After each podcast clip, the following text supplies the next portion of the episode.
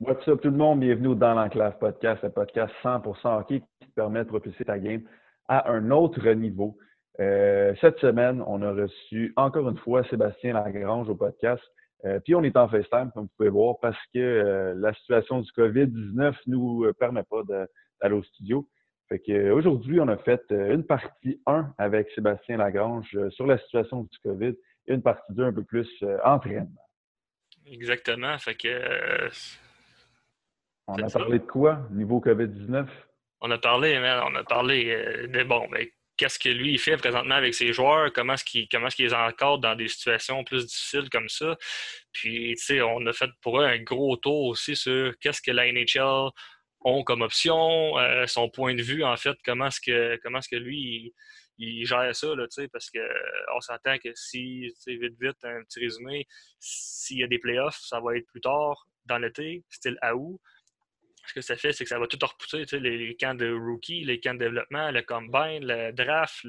Ça fait que les joueurs ont comme plus vraiment de temps en fait pour bien se préparer, ils vont avoir plus de risques de blessures. Puis, on a parlé beaucoup de ce côté-là, côté euh, bon, monétaire au niveau NHL. On a parlé des options, qu'est-ce que qui, qui est possible pour les joueurs, en fait, même s'ils ont pu accès à un gym, comment faire, ou des petits trucs, en fait, côté nutrition également. Euh, dans des situations comme, euh, comme qu'on vit actuellement. Puis, ben, du coup, dans la partie plus euh, entraînement, donc dans la partie 2, on a parlé beaucoup de, l'importance de la pliométrie, comment bien le faire, les erreurs euh, type en pliométrie que les entraîneurs font hors saison ou in-season. Puis, on a parlé également de les erreurs de programmation, d'entraînement euh, off-season. On a parlé de, l'importance d'un développement de la force, euh, comment bien comment bien s'entraîner, euh, les, les risques de blessures. Fait on a fait pas mal un autre un tour, en fait pas mal une suite logique de qu'est-ce qu'on a parlé dans le podcast numéro 1. Puis, ben, pour ceux qui ne connaissent pas Seb, ben, allez voir le, premier podcast qu'on a fait avec, euh, avec lui. Euh, il fait, il fait euh, un, tour de comment, comment est-ce que lui, il vit maintenant de l'entraînement, puis son, son, parcours en tant que joueur de hockey également. Donc, sur ce, ben, je vous souhaite un, un bon podcast, édition Zoom. Yes. Si vous voulez suivre euh, Sébastien Lagrange sur euh, Instagram, ça lui ferait extrêmement plaisir. Je suis pas mal sûr d'avoir des nouveaux abonnés. Pour euh, tout son contenu, c'est B bar en bas, Barn, B-A-R-N. Donc, allez le suivre. Il est très, très calé. donc, sans plus tarder, on vous laisse écouter l'épisode spécial COVID-19 avec Sébastien Lagrange. Yes.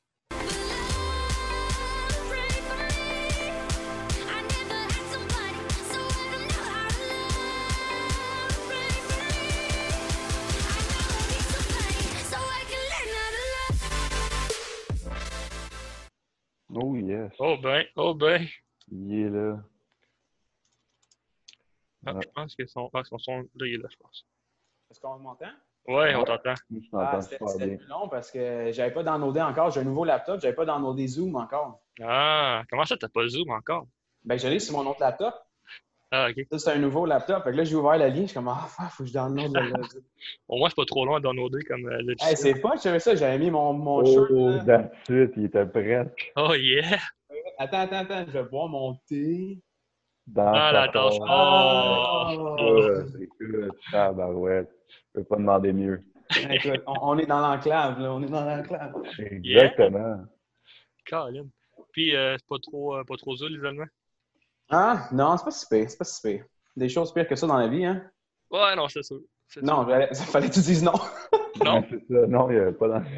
c'est la pire des choses qu'on on pouvait même pas s'attendre qu'on allait vivre ça un moment donné dans notre vie. Non, ah ouais. on dirait qu'on est dans un rêve. Pour vrai, c'est. C'est irréel. Ben, pas, un rêve, là, mais plus un cauchemar. Mais... Ouais, c'est plus un cauchemar, puis de savoir que personne ne sait c'est quoi qui va arriver, la vérité, ou. Euh, tout le monde est dans l'inconnu. Ouais. Ah. C'est fou pareil. Ah, Surtout toi, comment tu gères ça, mettons, euh, avec tes joueurs ou y a-tu, mettons, as-tu contact avec eux présentement? Y a-tu, veux-tu faire quelque chose pour eux ou t'es un peu dans, le néant, mettons?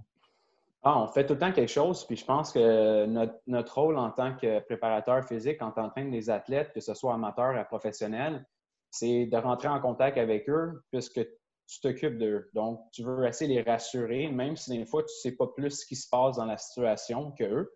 Mais de les rassurer euh, au point de vue psychologique, c'est des athlètes qui sont habitués d'être encadrés. Encadrés par des entraîneurs, encadrés par des nutritionnistes, encadrés par plusieurs professionnels. Fait qu'ils sont habitués de se faire dire quoi faire. Puis du jour au lendemain, quand ils tombent dans cette zone-là qui n'est plus leur zone de confort, euh, qu'est-ce qu'on fait? Mais c'est là qu'ils sont déstabilisés. Fait que moi, mon rôle présentement, c'est que je les ai tous appelés, euh, comment ils allaient, etc. Puis après la première semaine qu'on a passé, qu'on a su que ça allait pas durer plusieurs semaines à quelques mois, mais là, c'est là qu'on a pris euh, des démarches pour faire des programmes, ajuster leur nutrition en conséquence, puis, euh, ce qui est important pour nous, le préparateur physique, c'est qu'il faut comprendre, euh, l'anglicisme, c'est le, delayed training effect, je pense, c'est les, les, acquis de l'entraînement qu'on ne veut pas perdre. Puis là, c'est sûr que les gyms sont fermés. Euh, il y en a qui sont chanceux. Il y a des athlètes professionnels que qu'est-ce qu'ils ont eu, c'est qu'ils ont reçu des, équipements de leur centre d'entraînement, comme moi, Samuel Gérard, à Robertval. Mais Robertval, c'est un petit centre d'entraînement dans sa région. Ils sont venus lui porter plusieurs équipements pour qu'ils puissent euh, s'entraîner euh, chez eux. Euh, il y en a qui ont reçu des vélos stationnaires de, leur, de leurs équipes quand ils sont restés dans leur ville. on va dire quelqu'un qui reste à Columbus, des choses comme ça. Ils, se font aider comme ça. Mais sinon, les autres, c'est vraiment acheter des équipements en ligne. Mais il y en a pour qui des autres, des, des, jeunes, ou que monétairement, c'est coûte cher de, de, se bâtir en quelque sorte un gym à la maison, même si c'est quelques poids ou même un squat rack ou des choses comme ça. Fait c'est vraiment, chaque athlète avait des, euh, des équipements différents. Fait que c'est vraiment de s'ajuster par rapport à eux de garder, comme j'ai expliqué un peu, ces, acquis-là qu'après 30 jours, mais c'est là qu'on va commencer à en perdre beaucoup. Fait que c'est vraiment là, c'est vraiment, c'est vraiment ça. Puis en même temps, moi, je vois ça comme une phase de transition. Moi, on est quand même chanceux comme préparateur physique avec les joueurs de hockey. Euh, c'est sûr, eux n'ont pas le même point de vue que moi parce qu'eux, ils voulaient jouer puis ils voulaient aller en série. Mais nous, c'est notre phase de transition. Fait qu'eux, d'habitude, ils commencent à s'entraîner vraiment dans leur phase spécifique dans, vers le mois de juin, juillet. Fait que pour moi, je tombe dans une phase de transition. Fait que pour moi, c'est genre du, bonbon dans le sens que euh, c'est la première fois qu'on va avoir autant de temps de qualité à s'entraîner. Tu vois tout ça, mettons, qui vont. Ben, tout dépendamment qu'est-ce que la NHL vont faire, mais mettons, exemple, qu'il n'y ait plus rien. Est-ce que tu penses que ça va permettre de stepper up la game à un autre niveau, mettons, en termes de, performance sportive? Pour l'année ben, prochaine? On en parle là, j'ai vu ce que la liste que tu veux qu'on parle aujourd'hui, mais euh, c'est sûr que ça va dépendre de ce que la NHL décide. C'est sûr que depuis euh, trois semaines, moi, dans de moi, c'était certain qu'il n'y avait aucune chance qu'il y ait des séries, qu'il y ait du hockey cet été, ça faisait aucun sens. Euh, parce qu'après ça, si on veut commencer l'année d'après avec 82 matchs et etc., euh, les gars vont être. C'est là que ça va arriver les blessures. C'est pas pendant l'été, c'est pendant l'année prochaine. Fait que c'est sûr que si on a un 5 mois devant nous, puis on a une date, parce que présentement, on n'a pas de date. C'est ça qui est difficile. En tant que préparateur physique, d'habitude, on se donne des dates pour bâtir nos phases, nos intensités, nos macrocycles, mésocycles, etc. Là, personne n'a de date. Fait que tu sais pas c'est quand il faut que tu fasses piquer ton athlète, etc. Fait que là, tu commences dans de la préparation générale sans savoir quand vraiment tu, dois changer plus vers spécifique. Fait que là, présentement, moi, je me dis, j'ai cinq mois, on se croise les doigts, on commence vers la fin septembre. Ça serait, je crois, on, va peut-être être chanceux si on envoie en 2020, mais en espérant que ah, d'ici fin septembre, on, on, ait quelque chose, fait que ça nous donnerait cinq mois. Fait que c'est sûr que si on a cinq mois d'entraînement, puis que les, athlètes sont capables de rentrer dans des gyms euh, pour s'entraîner avec des équipements euh, pour vraiment atteindre toutes les méthodes d'entraînement qu'on programme avec eux, mais c'est sûr qu'on va pouvoir voir du bon hockey l'année prochaine. Sauf que ça reste aussi que c'est beau être un préparateur physique puis des entraîner avec du poids, mais c'est des joueurs de ils ont besoin de la glace. Puis présentement, il n'y a aucune glace disponible. Moi, je suis dans une aréna, puis les trois glaces sont déjà à terre. Euh, il n'y a rien de prévu avant au moins mi-juin, juillet, avant qu'ils recommencent des glaces. Fait qu'il faut aussi qu'il y ait cette, synchronisation-là qui revienne au niveau de leurs habilités qu'ils vont avoir perdues pendant plusieurs mois. Pour ceux qui ont moins d'équipement, mettons, c'est possible de quand même, mettons, continuer à bien s'entraîner ou à s'améliorer pendant l'off-season ou c'est moins optimal que si tu avais tout l'équipement d'un gym classique? C'est sûr que ça va dépendre pour qui qu'on parle. C'est sûr que si c'est quelqu'un qui a deux années et plus d'entraînement dans, la salle de musculation, qui est habitué avec des, beaucoup de charges puis de, de volume très élevé, ça va être très difficile d'aller chercher la même chose. Mais pour tout le monde qui est euh, moins de deux ans, c'est sûr qu'on peut aller chercher quelque chose avec ce qu'il y a à la maison. Puis c'est sûr que même si quelqu'un, ça fait dix ans qu'il s'entraîne, il est mieux de faire le plus qu'il peut à la maison que d'avoir rien fait puis de recommencer deux mois après. Parce que comme j'explique encore, les acquis de, de, l'entraînement, la force, c'est environ 30 euh, jours plus ou moins simples qu'on va commencer à la perdre vraiment. C'est sûr que si tu ne fais pas de squat pendant 30 jours, tu arrives en dessous de la barre, tu vas te sentir que c'est awkward, mais c'est la même chose quand tu patines pas sur la glace pendant 30 jours. Sauf la force en tant que telle, si on la mesurait puis on fait vraiment un test, devrait pas avoir changé tant que ça. C'est vraiment quand on arrive plus dans des choses qui sont anaérobiques, des, des sprints répétés, des choses comme ça, que là, des fois, ça peut être après 5 à 15 jours que là, on les perd. Fait comme la vitesse, c'est aux 5 jours, même 3 jours. Fait ces choses-là, c'est pour ça que c'est important de les entraîner vraiment quand ils arrivent près de leur compétition pour les faire piquer. Mais c'est des choses qu'on peut faire facilement à la maison aussi. Fait que pour des jeunes qui n'ont pas tant d'expérience ou des jeunes qui ont de l'expérience, il y a vraiment quelque chose à faire.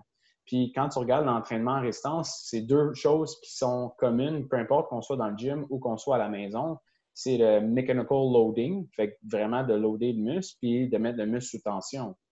Fait comment qu'on fait ça? Mais muscle sous tension, mais on va changer le tempo, on va faire des push-ups en 5, en 10 secondes, on va faire des pauses isométriques, on va jouer avec plein de variables comme ça, on a du fun pour que ça devienne plus difficile. Puis pour augmenter euh, le, la, mechanical tension, comme je disais, tu peux racheter des élastiques. On, on prend encore l'exemple du push-up, on met des élastiques dans les poignets, on augmente la tension dépendamment de où on veut le concentrer, etc. Mais c'est avec ces deux variables-là, on est capable de quand même avoir des, bons résultats là, si on fait ça pendant, on va dire, un six semaines comme qu'on est dans notre phase présentement. Fait que je pense que oui, définitivement, les jeunes ou même les plus vieux peuvent avoir un bienfait là-dessus.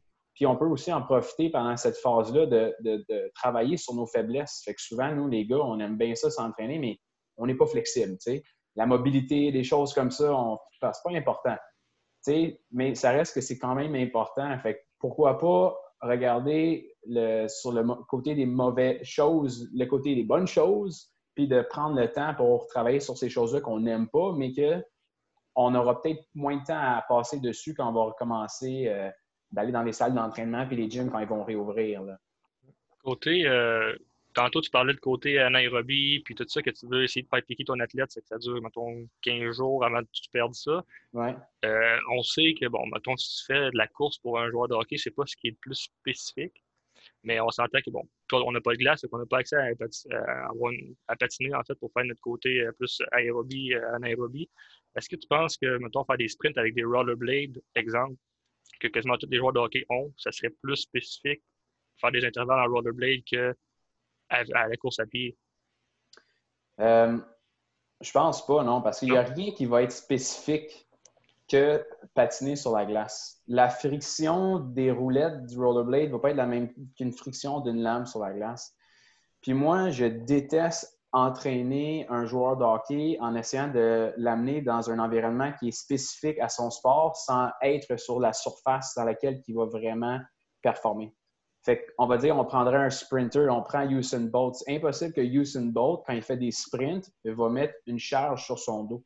Parce que la biomécanique va changer. Puis lui, son terrain, son sport est sur une surface dure. Donc, sprinter, lui, ça doit être fait sans autre charge. Tandis qu'un joueur de des fois, on peut utiliser des fois des charges pour faire un sprint hors glace. Pourquoi? Parce que ce n'est pas, pas sa surface, ce n'est pas son sport. Fait que moi, un joueur de hockey qui veut sprinter, comme tu dis, c'est pas quelque chose que j'adore à cause souvent les risques de blessures sont trop élevés. Mais ça reste que présentement, dans le cas où on est présentement, si on veut vraiment travailler ces filières-là anaérobiques, etc., ça peut euh, être quand même une bonne manière de le faire. Si on veut mettre une charge, la seule manière que je ferais ça, c'est de tenir un medball ou un sac à dos en avant. Et la seule raison pourquoi je ferais ça, c'est que les joueurs de hockey ont tendance à sprinter penchés par en avant. Pourquoi? Parce qu'ils patinent penchés par en avant c'est souvent à cause de ça que souvent ils vont avoir des, euh, étirements au niveau des ischio-jambiers, euh, hip flexor, etc. Donc, quand on va courir en gardant le dos droit, mais la force appliquée dans le sol va être la bonne. Donc, si quelqu'un aurait été un joueur de soccer ou qui courait depuis plusieurs années, il aurait une meilleure technique. Fait que je trouve que quand les joueurs de hockey courent avec un pro en avant d'eux, ça les permet de rester vraiment plus vertical puis d'utiliser puis de recruter des bons muscles. Puis ils ont moins de risques de blessures. Est-ce que, mettons, euh, l'utilisation d'un parachute pourrait être bien au lieu de mettre une balle, disons? Ça va pas faire la même chose. Le parachute, j'ai déjà essayé, puis le parachute, ça va être la même chose. Ça va tirer par en arrière, fait que le jeune va avoir tendance à vouloir se pencher par en avant. Fait que je pense que pour le sprint, moi, c'est vraiment mon opinion personnelle. Je pense qu'on est mieux à mettre une charge en arrière. C'est sûr que le parachute, c'est honnêtement, ça peut être bon avec des jeunes. Pourquoi? C'est le fun. C'est le fun à voir quand le parachute parce que ça te permet de. Il faut que je cours vraiment vite si je veux que mon parachute ouvre. Je le sais, j'en avais un plus jeune, puis c'est ça que je voulais. tu regardes en arrière, puis là, tu veux toujours te pousser plus parce que le parachute n'a pas levé assez, tu sais. Fait que ça, j'ai pas de problème avec ça. Là. Quand on parle des jeunes comme ça, c'est aussi l'environnement de, l'entraînement. Il faut, avoir du, fun aussi des fois. Fait que pour eux, ça, ça peut être quelque chose de le fun. Puis ça ne peut pas nuire présentement dans ce qu'on est, avec les outils qu'on a mmh, recours présentement. C'est pas l'affaire la plus optimale, mais dans notre situation actuelle, ça serait une bonne utilisation. C'est ça, exactement. Pour te donner, vous donner une idée, moi, ce que je fais, c'est que vu qu'on a, nous, on a les, sports études des Grenadiers, qui est une centaine de jeunes, on avait aussi l'Arsenal, fait qu'on a environ 200 jeunes qu'on s'occupe.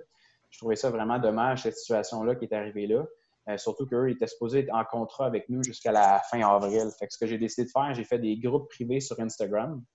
Euh, puis j'ai filmé euh, des programmes puis des journées qu'eux, ils peuvent faire à la maison. Puis présentement, ce qu'eux, ont leur training split qu'ils ont, techniquement, ils font deux euh, full body, le lundi et le vendredi. Le mercredi, c'est un conditioning qui est un cardio qui est assez difficile aussi. Puis le mardi puis le jeudi, c'est des active recovery que j'utilise avec beaucoup avec juste la respiration du nez. Donc, faire une marche pendant 30 minutes, mais tu peux faire une marche rapide pendant 8 secondes.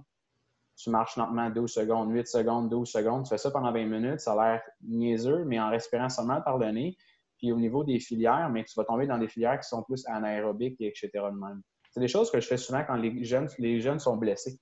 C'est un exercice de basse intensité qui devient quand même assez difficile. Puis aussi, je prends le temps aussi pour leur permettre aussi au niveau de la respiration beaucoup de bienfaits au niveau du nez. Donc, euh, il y a plusieurs mondes qui pourraient aller voir qu'est-ce que ça fait. Mais on a des, on a des capteurs au niveau euh, de NO2 dans, dans, le nez. Donc, euh, c'est pour ça que ceux qui vont respirer par le nez ont moins de problèmes à long terme de pression artérielle, etc., parce que ça, permet d'avoir une meilleure vasodilatation des vaisseaux sanguins. Puis aussi, le nez, ils ont plusieurs fonctions aussi qui se passent avec ça, mais aussi c'est au niveau de la méditation puis de la respiration, euh, passer du parasympathique à le sympathique, le système nerveux. Donc, entre ces entraînements-là, je trouve que c'est une bonne manière, moi, de les introduire à ça. Il n'y avait jamais essayé ça avant. Fait que j'en profite dans l'environnement qu'on a présentement de les introduire à quelque chose que euh, il aurait vu ça comme ben, pourquoi on fait ça, on respire par le nez. Comme, tandis que là, ah, OK, on va le faire, on n'a pas d'autre chose à faire. Je pense que tu avais fait un post hein, là-dessus sur Instagram pour les, athlètes blessés, je crois. Oui, j'en ai fait plusieurs là-dessus parce que j'ai une, conférence que moi je donne, qui, que je, la roule depuis le janvier 2020, que j'appelle, euh, c'est bien populaire maintenant, le biohacking, biohacker, tout ce qui est pour optimiser les performances, tout ça. Mais moi, je retourne vraiment dans euh, les bases, vraiment. Là, on parle de respirer, de manger, de boire de l'eau, des choses comme ça qu'on oublie. On veut trop aller vite, aller chercher comme le, petit le, supplément ou quelque chose qui va nous, la petite pilule magique, euh, finalement, c'est pas ça qui va nous permettre d'aller chercher le plus de nos gains là, dans l'entraînement. Niveau nutrition, tu en as parlé un peu tantôt. Ça serait quoi, mettons, tes grands guidelines pour ceux qui jouent au hockey et qui là, sont rendus ben, pas mal à la maison puis s'entraînent? C'est quel changement tu ferais en grosse majorité au niveau de la bouffe? Pour l'entraînement ou pour le système immunitaire? Ça revient pas mal au même, là, mais. Ouais. Ben, mettons les deux. Mais mettons, ma question à moi, c'était plus niveau entraînement. OK. Niveau entraînement, niveau entraînement, je pense que ce qui est, difficile, moi, avec les FaceTime que j'ai eu beaucoup, comme qu'on est présentement, moi, je trouve ça difficile parce que j'aime ça, le côté humain. Fait que comme on se voit pas, je commence à être tanné de parler à un ordinateur. J'ai comme deux amis imaginaires ici à côté de moi, mais non, je n'aurais pas donné de nom encore. Mais pour vrai, euh, je pense que c'est important quand j'ai parlé à mes jeunes, c'est vraiment d'essayer de, de, créer un environnement d'entraînement. ça va être la même chose pour la nutrition. Souvent, on est à la maison. Fait que là, on s'entraîne dans la cuisine, on s'entraîne dans le garage. Tout le monde a des espaces différents. Il y en a qui sont plus chanceux que d'autres. Fait que souvent, tu sais, c'est pas aussi motivant que quand on allait dans le gym, on avait de l'équipement, on a de la musique. C'est vraiment de ramener cet environnement-là à 10 heures, c'est mon training, je mets la musique, je fais comme je suis dans le gym pour que cet entraînement-là, on pense qu'il va être aussi efficace parce qu'au niveau psychologique aussi, ça va jouer beaucoup. De savoir que cet entraînement-là que je vais faire, que ce soit à la maison, ou au gym, je vais avoir des bienfaits. Mais là, les, changements vont varier aussi dépendamment de cette motivation-là. c'est la même chose face à la nutrition. Donc, si je dis, bon, ben, c'est pas important de bien manger présentement, je m'entraîne moins, etc., mais c'est tout à fait le contraire.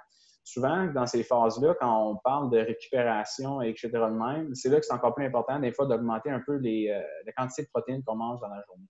Puis ça, c'est super important quand on parle encore des acquis, juste pour maintenir la masse musculaire, etc.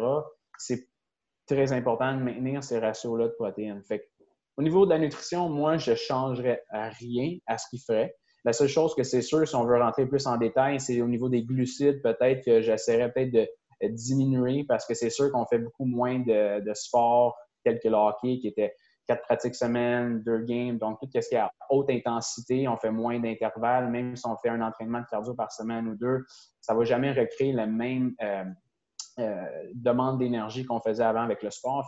Je pense que j'ajusterais un petit peu ça comme ça, sans rien mesurer. Donc, euh, ce serait vraiment d'essayer d'augmenter plus quand on a une assiette devant nous, plus les protéines. Donc, si j'ai du poulet, manger un petit peu plus de poulet, etc. Mais diminuer plus ce que les riz, les patates mais sans les couper parce que ça reste qu'ils sont super importants, surtout avant d'aller se coucher le soir, exactement pour se calmer, pour mieux dormir, pour sécréter euh, plus facilement tout ce qui est la sérotonine qui va être pendant la nuit, la mélatonine, etc. Fait que je ne change rien par rapport à ça. Mais quand on parle maintenant que c'est beaucoup de monde qui me pose ces questions-là par rapport au sanitaire, qu'est-ce que je peux faire? Là, il y a ce virus-là, il y a ci, il y a ça, qu'est-ce que je peux, qu'est-ce que je peux faire? Je trouve qu'il y a beaucoup de monde qui ont tendance à vouloir aller trop acheter des suppléments en premier. Puis c'est correct, mais on, cherche trop euh, à un peu comme cette pilule-là ou ce supplément-là qui va nous protéger contre tout.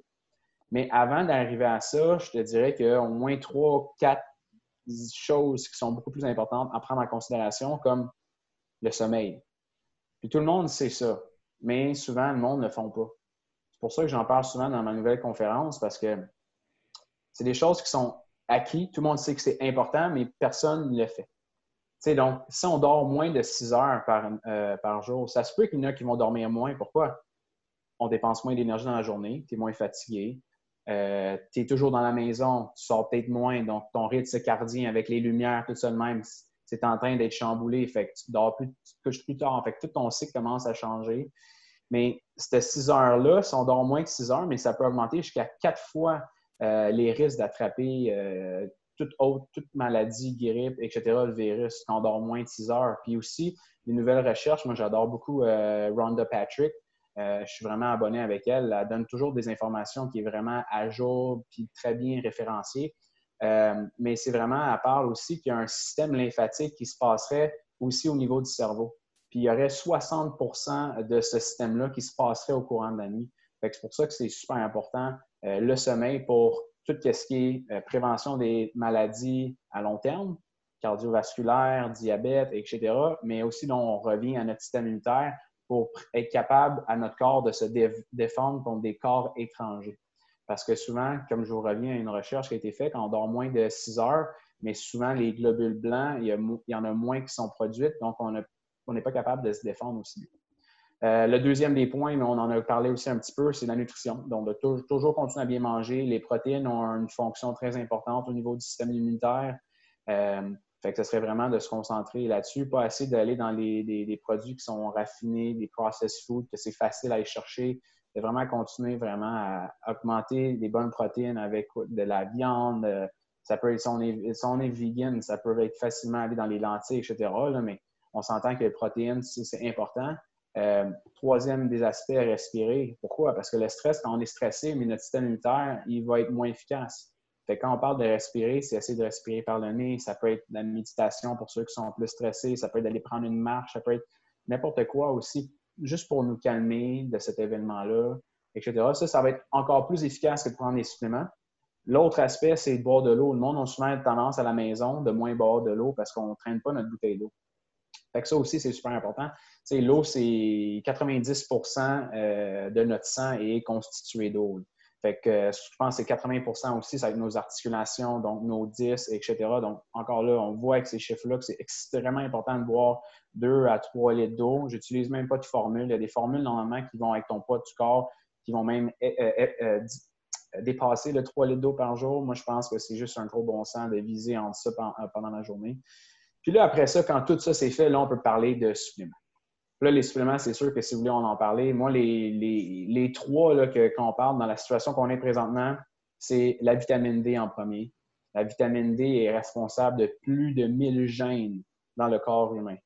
Puis comment qu'on fait pour la vitamine D? Mais on est chanceux parce que malgré que, ce que ça arrive présentement, mais là, il fait beau. Ça fait déjà trois journées qu'il fait beau. C'est le soleil, c'est s'exposer au soleil. On peut prendre des suppléments de vitamine D, il n'y a aucun problème aussi. Mais sinon, c'est vraiment par rapport au soleil. Euh, sinon, après ça, euh, les premiers symptômes, qu'est-ce qu'on peut faire si on, a, on sent que oh, j'ai un petit peu mal à la gorge de faire comme ça? Mais moi, j'utilise beaucoup le zinc puis la vitamine C. J'utilise des grosses doses de vitamine C seulement euh, à les premiers signes que ça arrive, le symptômes. Donc, jusqu'à 6 grammes et plus par jour de vitamine C, puis le zinc, mais pour des raisons X, je ne donnerai pas de postologie, mais euh, ça, ça peut être des choses qui ont été prouvées que ça peut vraiment diminuer euh, les effets du virus qu'on pourrait attraper, puis de, revenir sur pied plus rapidement. C'est sûr que la glutamine peut être aussi un autre qui peut être incorporé dans, notre, dans nos suppléments. Puis tout ce qui est l'importance de la flore intestinale, sans prendre des probiotiques, mais de regarder dans notre alimentation, comment on pourrait aller chercher ça, c'est pré et comme on parle prébiotiques, on pourrait avoir des bananes plus vertes, des, patates froides, des choses comme ça, probiotiques, mais du kéfir, des choses comme ça, ça se fait super bien. Euh, fait que je pense que c'est vraiment ça ensemble qui va faire que tu vas avoir un bon système immunitaire et que tu vas être capable de continuer à progresser dans, tes entraînements aussi. J'aimerais ça peut-être revenir aussi euh, côté NHL. Bon, tu as, participé à un article euh, sur la presse. on a eu pas mal ton opinion sur, euh, sur ce que tu aimerais ou ce que tu trouves un peu que la NHL veut faire. Est-ce que tu peux nous, nous euh, réexpliquer un petit peu euh, ton point de vue par rapport à ça? Oui, mais c'est ça. Ça fait, déjà deux articles que je collabore avec Guillaume Lefrançois, le journaliste de la presse, qui est vraiment, vraiment un bon écrivain. Il écrit très bien les articles. Puis j'étais vraiment à son avis quand il m'a appelé. c'est pour ça que ça me faisait plaisir de partager mon opinion. Euh, mais tu sais, comme qu'on peut regarder présentement, il n'y a, rien qui se passe à la télévision. Euh, côté euh, NHL, par contre, tout le monde est dans le suspense. C'est la seule ligue qui n'ont pas émis encore de, conclusion à ça. Est-ce qu'on va suspendre? Est-ce que les séries, on va les garder, etc. Fait que pour moi, c'était côté humain et socialement, ça faisait aucun sens. Côté financier, je pouvais comprendre parce que là, avec les Jeux olympiques qui vont être retardés, si la Ligue sont capables d'arriver avec un protocole qu'ils peuvent faire les séries au mois d'août, mais l'attention médiatique qui va être à eux va être quasiment à 100% Donc, côté financier, je peux comprendre, mais côté humain et social, ça fait aucun sens. Juste parce qu'avec tout ce qu'on peut voir présentement, le Québec, on est chanceux avec ce qui se passe, on est très strict, donc notre vague va arriver, notre pic va, devrait arriver dans les prochains jours. Puis euh, on devrait reprendre le courant de notre vie assez normal vers la fin mai. Mais c'est sûr que les frontières, etc., avec les États-Unis, ça va être fermé pendant longtemps. Fait que le but de faire du voyagement avec les équipes, pour moi, ça faisait aucun sens. Que je ne comprenais pas pourquoi il n'y avait pas encore suspendu la saison. Puis, euh, puis c'est les joueurs qui là-dedans, ils sont pris dans ce OK, qu'est-ce qui va arriver? Est-ce que je me tiens prêt? Ils n'ont pas de date? Euh, qu'est-ce qui se passe? Donc, moi, je pense que la nationale aurait juste dit écoutez, cet été, on oublie ça. De toute façon, euh, ça ne ferait aucun sens. Puis s'ils font des séries cet été, ça va commencer au mois d'août. Puis avec euh, les règles des différents gouvernements, avec euh, le nombre de personnes qui ont le droit d'être à la même place en même temps, juste deux équipes avec le staff, on parle d'une centaine et plus de personnes en même endroit. Déjà là, ça va être difficile. Honnêtement, euh, j'essaie d'être optimiste, mais si on est capable d'avoir de quoi avant la fin 2020, euh, avec des partisans, on va être chanceux. D'après moi, s'il y a quelque chose qui se passe, c'est sûr que ça va être à huis clos pendant un petit bout. Puis, mettons, exemple, qu'il y aurait des, déciderait d'avoir des, des playoffs. Qu'est-ce que, en tant que toi, Seb, qu'est-ce que tu aimerais voir comme style de, de playoffs? Est-ce que tu devrais garder des playoffs 4 euh, de 7 classiques ou euh, tu diminues ça, tu fais style de tournoi? Ben, c'est ça qu'un euh, des préparateurs physiques dans l'article de la presse dit, puis je suis d'accord avec lui, c'est qu'un 4 de 7, c'est le fun parce que c'est long, mais si on diminue cette formule-là pour aller plus vite, un 3 de 5, c'est que l'intensité de la game va être encore plus élevée. Fait que les joueurs vont vraiment se donner encore plus. Pourquoi? Parce que c'est le premier qui gagne trois matchs et non quatre. Fait que chaque match va être encore plus important. Puis là, les joueurs, encore là, on parle de la glace. Ils n'ont pas cette glace-là. Fait que si on commence au mois d'août, ils vont peut-être avoir des joueurs qui vont avoir seulement deux semaines avant ça de la glace. Fait que les risques de blessure vont être très élevés dans la première ronde des séries. Puis par la suite, pour moi, c'est que c'est le fun pour nous. Mais après ça, pour eux, qu'est-ce qui va arriver? C'est que Qu'est-ce qui se passe avec le NHL Combine? Qu'est-ce qui se passe avec le NHL Draft? Qu'est-ce qui se passe avec le Rookie Camp? Ça, c'est toutes des choses qui se passent pendant l'été. Qu'est-ce qui se passe après ça avec le, camp de développement au début du mois de septembre? Fait que là, si tu fais ces séries-là, que pour nous, c'est le fun, au mois d'août, on gagne la Coupe Stanley au mois de septembre, là, il faut que tu aies un minimum un autre mois entre pour avoir le temps de tout faire ces étapes-là, ce processus-là. Fait que la saison ne commencera pas avant fin novembre, mi-novembre, selon moi. ça, c'est juste mon opinion personnelle. Mais là, après ça, c'est sûr qu'en tant que M. Batman, côté financier, les joueurs aussi, ils veulent une saison complète. Fait que là, tu veux 82 matchs à partir du, on va dire, première semaine de décembre. Tu n'auras plus de bye week, tu n'auras plus de semaine de congé. Ça va être des deux matchs en deux soirs, des va-et-vient comme ça. C'est ça que les risques de blessure vont être fatigués. Puis la, la répercussion de ça, ça va être que les joueurs vont finir au mois de mai. Ceux qui vont dans la finale en 2021, peut-être juin, juillet. Fait que ça va avoir la répercussion sur l'année 2021-2022 que les joueurs qui vont savoir s'être rendus en série vont être vraiment fatigués. Fait que les risques de blessure vont être très fréquents. Fait que moi, ce serait beaucoup facile de concentrer, on se concentre sur une saison 2021, 2020-2021 complète, puis on oublie le restant de l'année. Mhm. Mais c'est sûr qu'en tant que GM, tout ça, il y en a qui ont fait des échanges, il y en a qui ont tout fait pour cette année. Moi, je suis très curieux. J'attends avec impatience ce qui va arriver avec ça parce qu'eux, ils ont misé pour cette année. Fait que là, c'est comme si eux, ils perdaient. Ah oui, mais est-ce que tu penses que ce serait, euh, mettons, avoir le meilleur des deux mondes, exemple, qu'on aurait des séries, exemple, en, en août, comme tu, comme tu prévois, puis au lieu d'avoir une saison de 82 matchs l'année prochaine, elle commence plus style euh, décembre, janvier, puis on fait une demi-saison comme s'il y avait eu un lockout, mettons? Moi, mon avis personnel, c'est vraiment on oublie les séries. C'est sûr que les joueurs, je pense, il y en a qui aimeraient ça avoir des séries, qui, se trouvent le temps long aussi, là, puis les partisans aussi. Mais en tant que préparateur physique, moi, je pense que ça ferait bien plus de sens qu'on oublie complètement les séries cette année, qui essaie de trouver des ententes avec les entraîneurs, avec toutes les transactions qui sont faites cette année pour. Euh, parce qu'il ne faut pas, oublier, là, il y a Seattle qui rentre l'année prochaine aussi. Tu as un draft d'expansion là-dedans.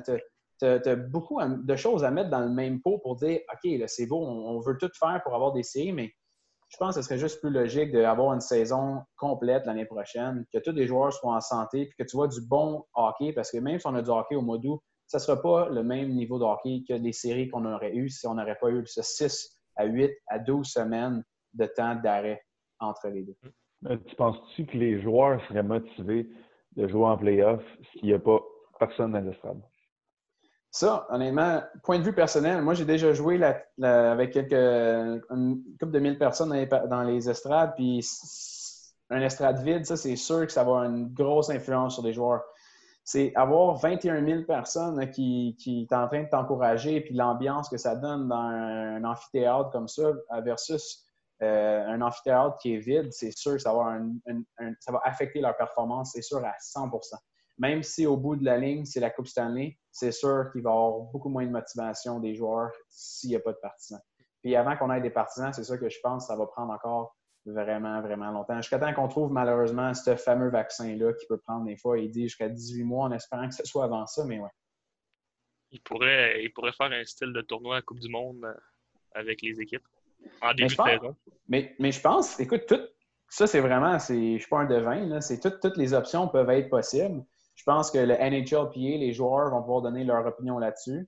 Euh, moi, je donne juste mon opinion en tant que préparateur physique. Un entraîneur, un athlète, pour moi, ça ne ferait aucun sens. Parce que c'est sûr qu'entre les deux, si tu fais une série, il faut que tu aies un 4 semaines ou 5 semaines entre les deux. Fait que là, il faut que tu les réentraînes, mais là, les joueurs vont peut-être rester là-bas. Fait que si on veut voir du hockey vraiment de haute performance, je pense, puis pour protéger nos joueurs de aussi, il faut penser euh, à nos joueurs de. Il y en a là-dedans que euh, c'est des jeunes, ils ont 21, ils ont 22, 23 ans. Quand je leur parle, eux, euh, ça ne va pas leur arriver à eux. Ils auront jamais, ils vont jamais attraper M. COVID-19, son, leur système immunitaire est prêt, mais tu en as d'autres que je parle, que là, quand on parle à des, jeunes, des, jeunes qui ont 27, 29, 30, 31, ils ont une famille, mais eux sont, sont contents que c'est arrêté. Il faut penser que dans tous les joueurs de national, il y en a pour qui c'est des, des, pères de famille, puis pour eux aussi, il y en a qui sont craintifs par rapport à ça, il y en a qui ont peur par rapport à ça. Fait faut penser vraiment au côté humain, je pense, que pour la globalité des personnes, Que je pense que c'est mieux aussi de protéger nos joueurs aussi. Puis je pense pour ça que la NHLP aussi va, les protéger. Mm-hmm. mettons, euh, genre, je lâche pas le morceau avec les séries. Ben, vas-y, vas-y, vas-y. mettons qu'on on, on annule les séries pour cette année, qu'on se focus sur l'année prochaine, mettons septembre, octobre. Mais on commence, au lieu d'avoir des games hors saison, on commence avec un tournoi double élimination, puis c'est les, ça serait les playoffs. Tu commences l'année avec les playoffs de l'année passée, en tournoi double élimination. Tu penses que ça serait pas pire? Non, je pense que ce serait une catastrophe. Ouais? Ça serait vraiment une catastrophe. Parce que le problème là-dedans, c'est que des joueurs sont très intelligents, des joueurs professionnels. Il y a des choses que souvent, euh, nous, à, l'extérieur, on ne pense pas, mais il y a des joueurs que c'est leur dernière année de contrat.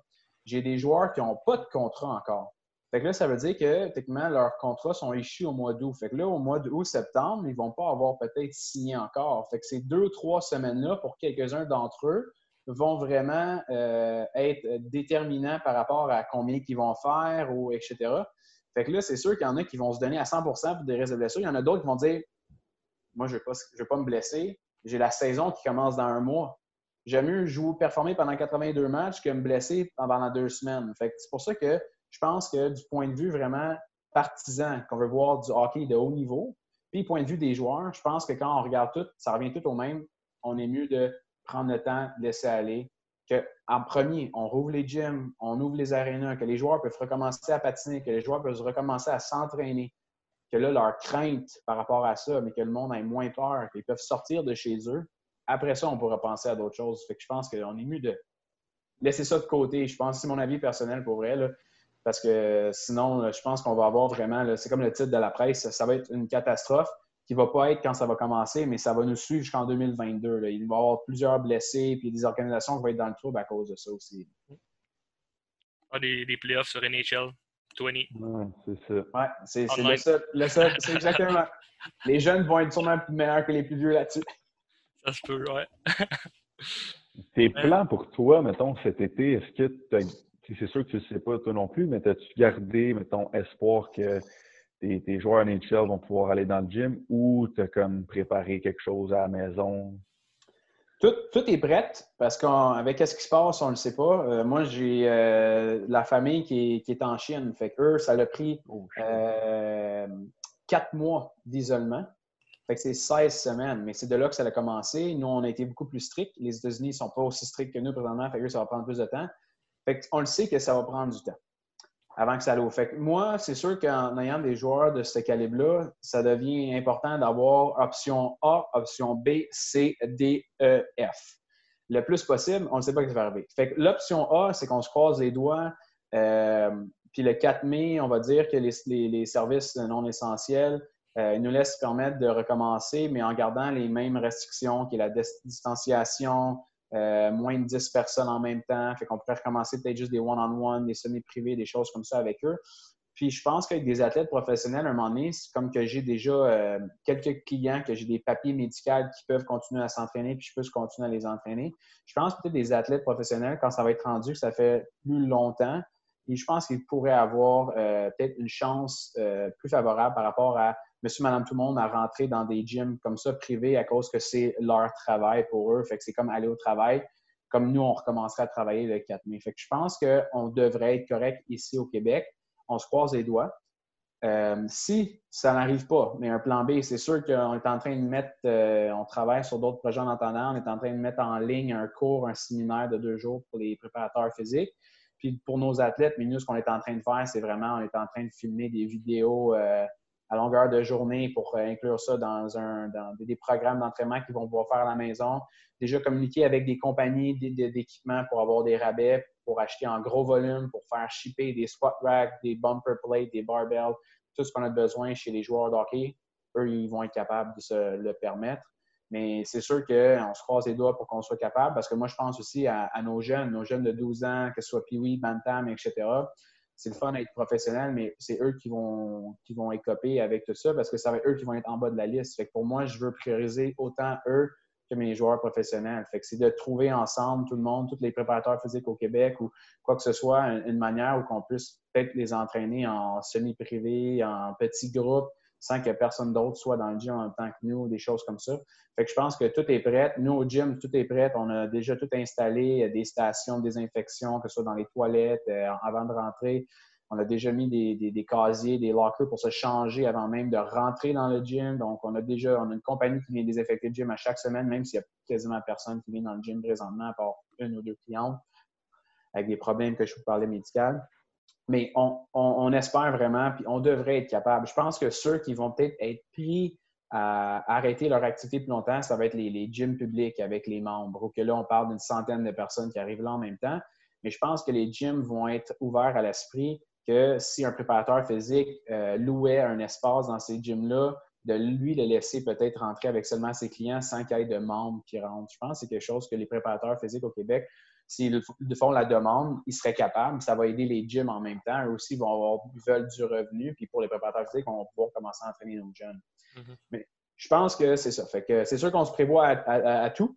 Mais moi, ce que j'ai dit à mes jeunes, puis je garde communication avec eux, comme je vous expliquais avec mon groupe Instagram, pas avoir peur parce que si le off-season qui était supposé commencer, moi, je commence avec mes jeunes midget et juniors normalement vers la mi-mai. Ça nous donne d'habitude un 12 semaines-ish, un petit peu plus des fois. Euh, mais si on commence trois semaines plus tard, ça veut juste dire que leur saison va commencer trois semaines plus tard. Fait que leur off-season va juste suivre le début de la saison. Fait que je pense qu'on va quand même avoir un bon entraînement d'été, peu importe. C'est juste que quand on va commencer, si on commence plus tard, c'est juste que la saison va être retardée aussi. C'est juste les off-season vont être décalés. C'est juste ça, je pense, qui va arriver. Good. Je pense que ça fait pas mal le tour pour, notre la partie 1 sur euh, émission spéciale COVID-19. COVID-19! Oh yeah! Je pense que ça fait pas mal le, wrap-up, à moins que vous ayez d'autres choses à, mentionner. Non, moi, c'est. Moi, ben, moi, je te demanderais, mettons, tes trois trucs présentement. tes best trois trucs pour euh, survivre à cette euh, situation en tant que joueur de hockey. Ce serait quoi tes trois meilleurs trucs? Mes trois trucs. Mais c'est sûr qu'on va se répéter un peu. Là. On oublie, on va dire, on va oublier la nutrition, on va oublier euh, tout ce qu'on a parlé un peu. Mais moi, je pense que ce serait vraiment le premier truc, ça serait euh, de changer l'environnement quand j'en ai parlé. Fait que tu te fais un mindset que si c'est ta cuisine, tu t'entraînes, tu dis à tout le monde à 10 heures, à tes parents, c'est le gym, la cuisine, ou peu importe où tu t'entraînes pour être certain que tu recrées cette atmosphère-là puis que tu sois très dédié à cet entraînement-là pendant 30 à 45 minutes. Je pense que c'est le premier truc que je donnerais. Puis là, moi, je m'amuse avec mes jeunes. Écoute, des fois, il y en a qui n'ont pas. Fait que moi, j'utilise des bâtons d'hockey. On met ça sur des chaises de cuisine. Tu peux faire des horizontal euh, chin-up comme si tu un TRX. Tu peux faire plein d'affaires. C'est juste que ça nous sort les jeunes de la zone de confort, mais ça nous sort nous aussi la zone de confort parce que mm-hmm. là, quand on fait la périodisation des jeunes puis les, choix d'exercice, on se casse la tête. Pourquoi on n'est pas habitué à ça? Là, on essaye de loader le muscle. OK, là, j'ai un élastique, il n'y a pas d'élastique, lui, un bâton d'hockey. Le fait c'est des deux côtés, c'est aussi difficile les uns les autres. Mais moi, je pense que le premier truc, c'est vraiment ça. Le mindset. Mets-toi la musique, mets-toi tout comme si l'entraînement-là, c'était situé à la même place que d'habitude fais ton réchauffement, prends ton pre-workout, si tu en prenais un avant, change rien. Essaie de garder la même routine. Je pense que c'est pour ça qu'on est beaucoup déstabilisé. Moi, ça me touche beaucoup quand on change ma routine. Je pense que c'est de recommencer à instaurer une routine qui est normale. Que ce soit les heures de sommeil, que ce soit le, lever, le déjeuner, etc., de garder ça régulier pour que quand ça recommence, mais là, on n'est pas euh, vraiment, on bouscule pas trop notre corps comme ça. Euh, d'autres trucs par rapport à ce qui se passe présentement, mais moi, je pense que c'est de voir cette phase-là comme une phase de transition. Fait le truc, moi, c'est encore là, c'est rendu là, have fun with it. c'est la première fois, je pense, qu'on peut avoir un peu euh, du plaisir à s'entraîner, dans le sens que tu n'auras pas des programmations d'entraînement avec des élastiques et des choses comme ça que tu fais présentement. Ou que, fait je pense qu'il faut voir ça. Puis le truc, c'est de voir ça d'une manière le fun. Parce que quand tu vas recommencer à t'entraîner, ben, tu auras on fera plus ça. On va se concentrer vraiment sur les choses plus sérieuses par rapport à, l'entraînement. Euh, j'essaie d'en trouver un troisième, mais euh, honnêtement, je pense que ça va se répéter avec tout ça comme ça. C'est vraiment là, les trucs, c'est vraiment de, revenir à notre routine. Euh, de bien dormir, de bien manger, de bien respirer, de, se calmer, de jouer à des jeux de société, de s'éloigner des écrans. On va virer fou avec ça. Là, à un moment donné, là, tout le monde est sur la selle, les ordinateurs. Euh, de boire de l'eau. Je pense que tout ça, ça va, tout le un cercle. Hein.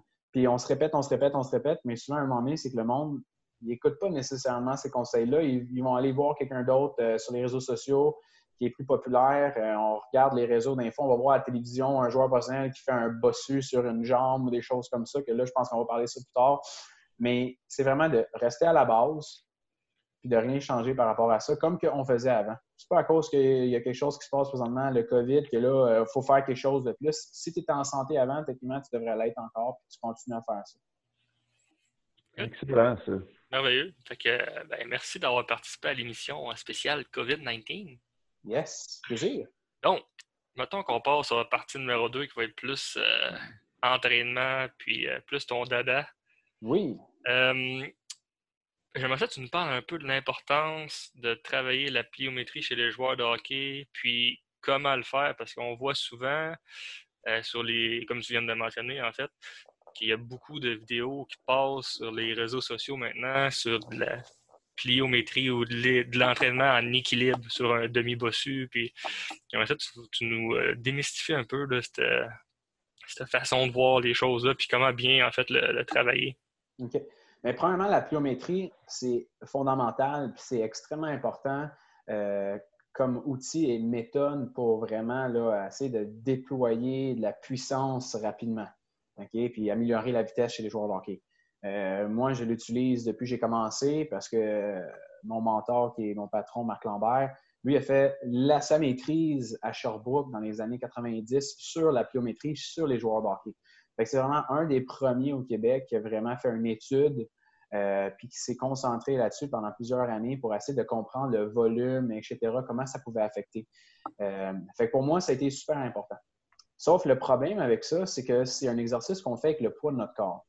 Fait que c'est souvent vu comme un exercice pour quelques-uns qui est supposément être facile. Qu'il est, souvent mal proscrit et prescrit par les, euh, par les entraîneurs puis les préparateurs physiques. Donc, je m'explique souvent, ce qui va arriver, c'est que la pliométrie, pourquoi est super important, c'est avec le, cycle d'étirement, raccourcissement, le stretch shortening cycle, qui fait en sorte qu'on est capable de passer une contraction excentrique, concentrique rapidement. Le problème, c'est que souvent, on a tendance à mettre de la pliométrie dans des programmes des jeunes avec un volume qui est beaucoup trop élevé, mais aussi trop tôt. Fait que souvent, il y a beaucoup de jeunes qui ne sont pas prêts à ce volume d'entraînement-là. Fait que tu vois, dans les études, normalement, pour vous donner, je pense, je vais essayer de trouver l'auteur, ça va me revenir dans ma tête, mais c'est dans les 2018, euh, il y a une étude qui a été faite, puis on mesuré le nombre de sauts dans un entraînement. Euh, si je ne me trompe pas, je pense qu'il avait démontré qu'un volume d'entraînement qui était entre 70 et 120 sauts en une session, qui est comme pour moi, qui est très élevé, avait des meilleurs résultats qu'une session qui aurait fait 150 sauts et plus. Fait que ce qu'ils ont démontré, c'est que si tu en fais trop dans la pliométrie, ça veut pas dire que tu vas avoir des meilleurs résultats que celui qui en a fait moins. Pourquoi? Parce que les sauts, c'est souvent facile de pas bien les faire, de pas bien les, bien les, exécuter. Fait que souvent, c'est euh, la modération et la qualité des sauts qui vont faire qu'on va avoir des meilleurs résultats. Fait que les trois trucs que moi je donne en pliométrie à mes jeunes, souvent, ça va être les trois règles de la pliométrie, ça va être de faire le moins de bruit possible. C'est niaiseux, mais souvent, quand les jeunes vont sauter, ils vont écouter. Puis là, ça, c'est l'impact. Fait que là, en, sachant l'impact du talon au sol, en faisant moins de bruit, mais là, tu le sais, même toi, en écoutant juste avec ton oreille, OK, son stretch shortening cycle, il est efficace, il marche bien. Le temps de réaction, il est très rapide. Ça, c'est super important parce que le hockey, c'est un sport rapide. Fait que le, taux de développement de force doit être fait en bas de 300 millièmes de seconde. Fait que ça sert à rien de faire de la pliométrie en apprenant à ton athlète à sauter lentement. Là, c'est sûr qu'on va parler de deux sortes de. Sauts plus absorption puis des sauts d'impact. Mais ça, c'est la première des règles que je donne souvent. Deuxième, c'est niaiseux, mais il faut que tu sautes le plus haut possible. La pliométrie, c'est un exercice à haute intensité qui demande des contractions maximales. Souvent, c'est ça que c'est une erreur que je vois par les entraîneurs. Souvent, je comprends, on n'a pas accès à l'équipement, on est en haut dans l'aréna. C'est quoi qu'on fait? On fait un bootcamp militaire en faisant 500 squat jump avec des cycle split squat jump, nommés. Puis là, les jeunes ne peuvent pas marcher pendant quatre jours. Puis là, les, les entraîneurs sont contents parce que ah ouais, ils ont une bonne séance d'entraînement. Puis il y en a encore des coachs qui sont old school puis ils aiment ça. Je sais, des fois, je me fais dire que je suis trop soft avec ma pliométrie. Fait que ça, c'est un, autre problème avec ça. Fait que là, sauter le plus haut possible, comme je disais, c'est la deuxième des règles.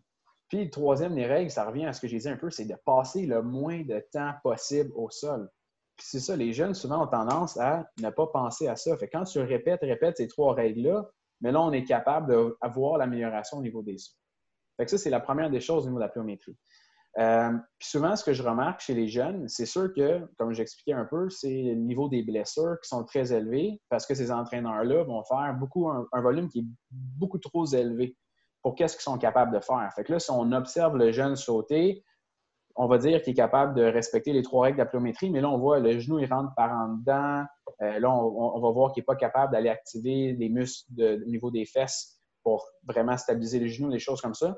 Fait encore là, ça nous ramène à OK, est-ce que j'ai programmé la pliométrie trop rapidement chez un jeune?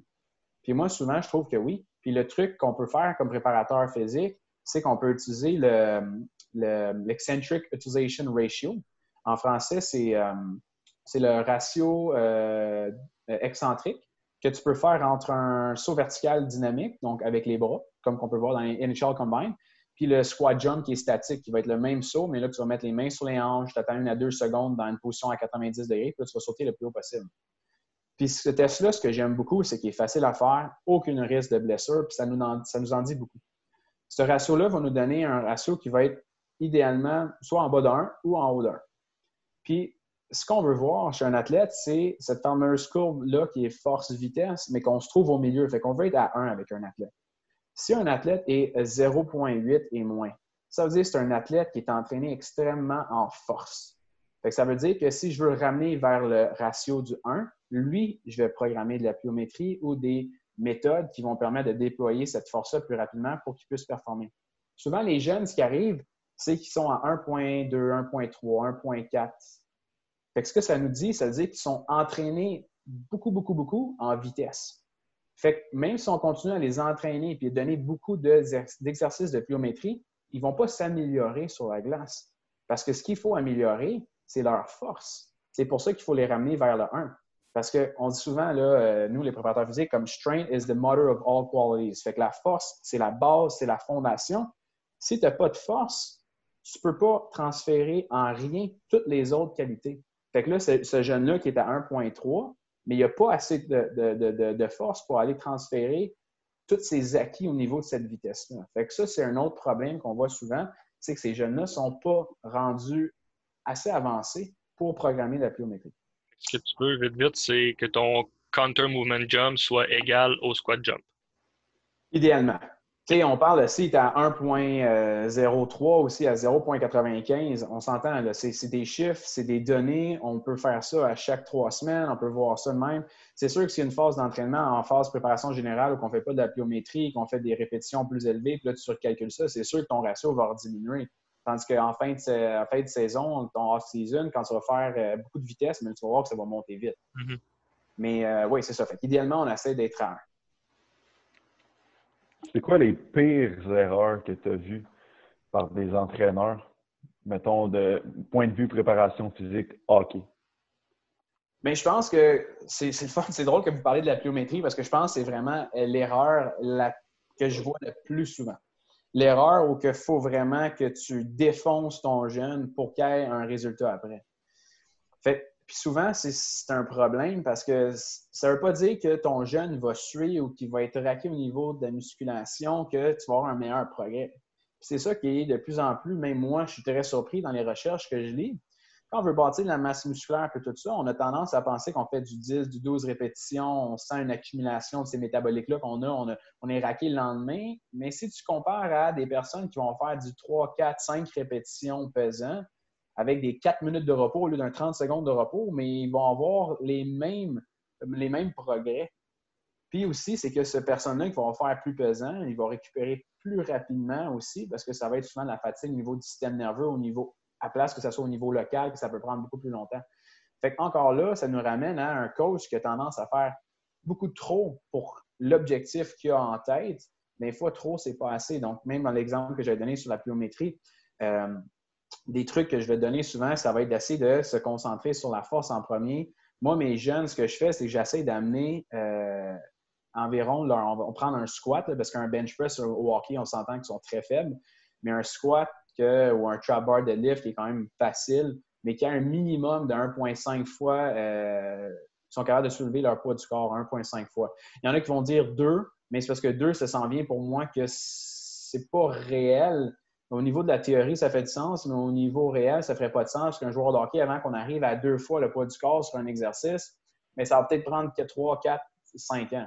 Tandis que moi, je trouve que l'utilisation de la pliométrie est très importante au hockey. C'est juste qu'au lieu de programmer, on va dire 60 sauts, mais tu peux commencer avec 10, euh, 15 sauts. Tu vas commencer avec 4 séries de 6 des box, euh, box jump, puis là, tranquillement, tu vas t'en aller vers des sauts qui sont unilatérales, puis finir avec du bilatéral qui est rapide, mais tu augmentes tes séances. Souvent, le pas, les, entraîneurs, l'erreur qu'ils ont, c'est qu'ils ne vont pas euh, programmer la pliométrie en calculant le nombre de sauts, ils vont juste les mettre là. Ils vont calculer les intensités des programmes, des phases d'entraînement, puis tout ça va aller un dans l'autre, mais ils vont oublier de mesurer la pliométrie au niveau du saut et au niveau du nombre d'impacts que le jeune va avoir de séance en séance je pense que c'est vraiment l'erreur que je vois le plus souvent à chaque année. C'est vraiment ça. C'est la pliométrie, les sauts, ils sont trop nombreux.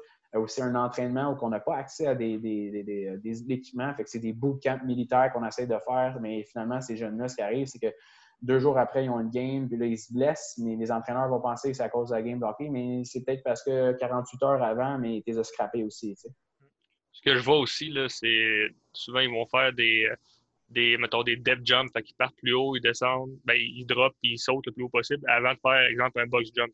Oui, mais c'est ça. Ça, c'est l'exemple typique on regarde le shock méthode de, Yuri dans les années 80 qui faisait. ça, c'est des haltérophiles qui ont des dizaines d'années d'expérience, puis ils utilisent cette shock méthode-là pour choquer aussi leur système, pour, pour euh, traverser cette, barrière-là, ce plateau-là.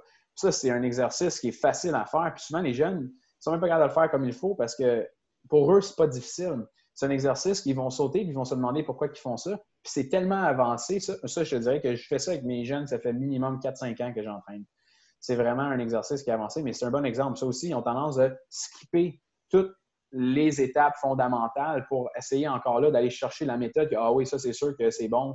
Mais non, en, arrière de cette méthode-là, il y a la base qu'il faut créer, le toit de la maison, la fondation qui va faire que ton athlète va performer mieux que si tu skips toutes ces étapes-là tout de suite.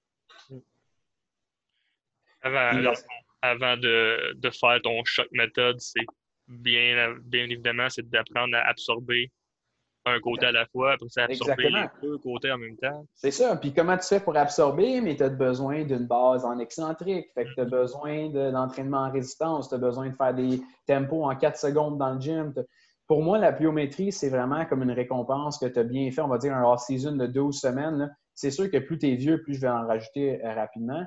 Puis encore là, ça va dépendre parce qu'un joueur de hockey, c'est un sport à haute intensité, puis il y a déjà beaucoup de charges au niveau des tendons, des quadriceps. Puis là, quand tu commences à rajouter beaucoup, beaucoup de sauts de pliométrie comme ça, mais qu'est-ce que tu vois? Tu vois des problèmes au niveau patellaire, tu vois des problèmes au niveau euh, Schlatter, des jumper knees, tu vois plein de problèmes comme ça. Fait que là, ce qu'on est pris après ça, c'est que si je commence mon été avec des jeunes qui ont été drillés par de la pliométrie, mais pendant tout mon été, moi, j'en fais même pas parce que je fais juste la chaîne postérieure, juste parce que sont hérités du quadriceps à cause qu'ils ont fait beaucoup trop de pliométrie et n'étaient pas rendus là aussi. la stabilité du genou n'est pas là encore.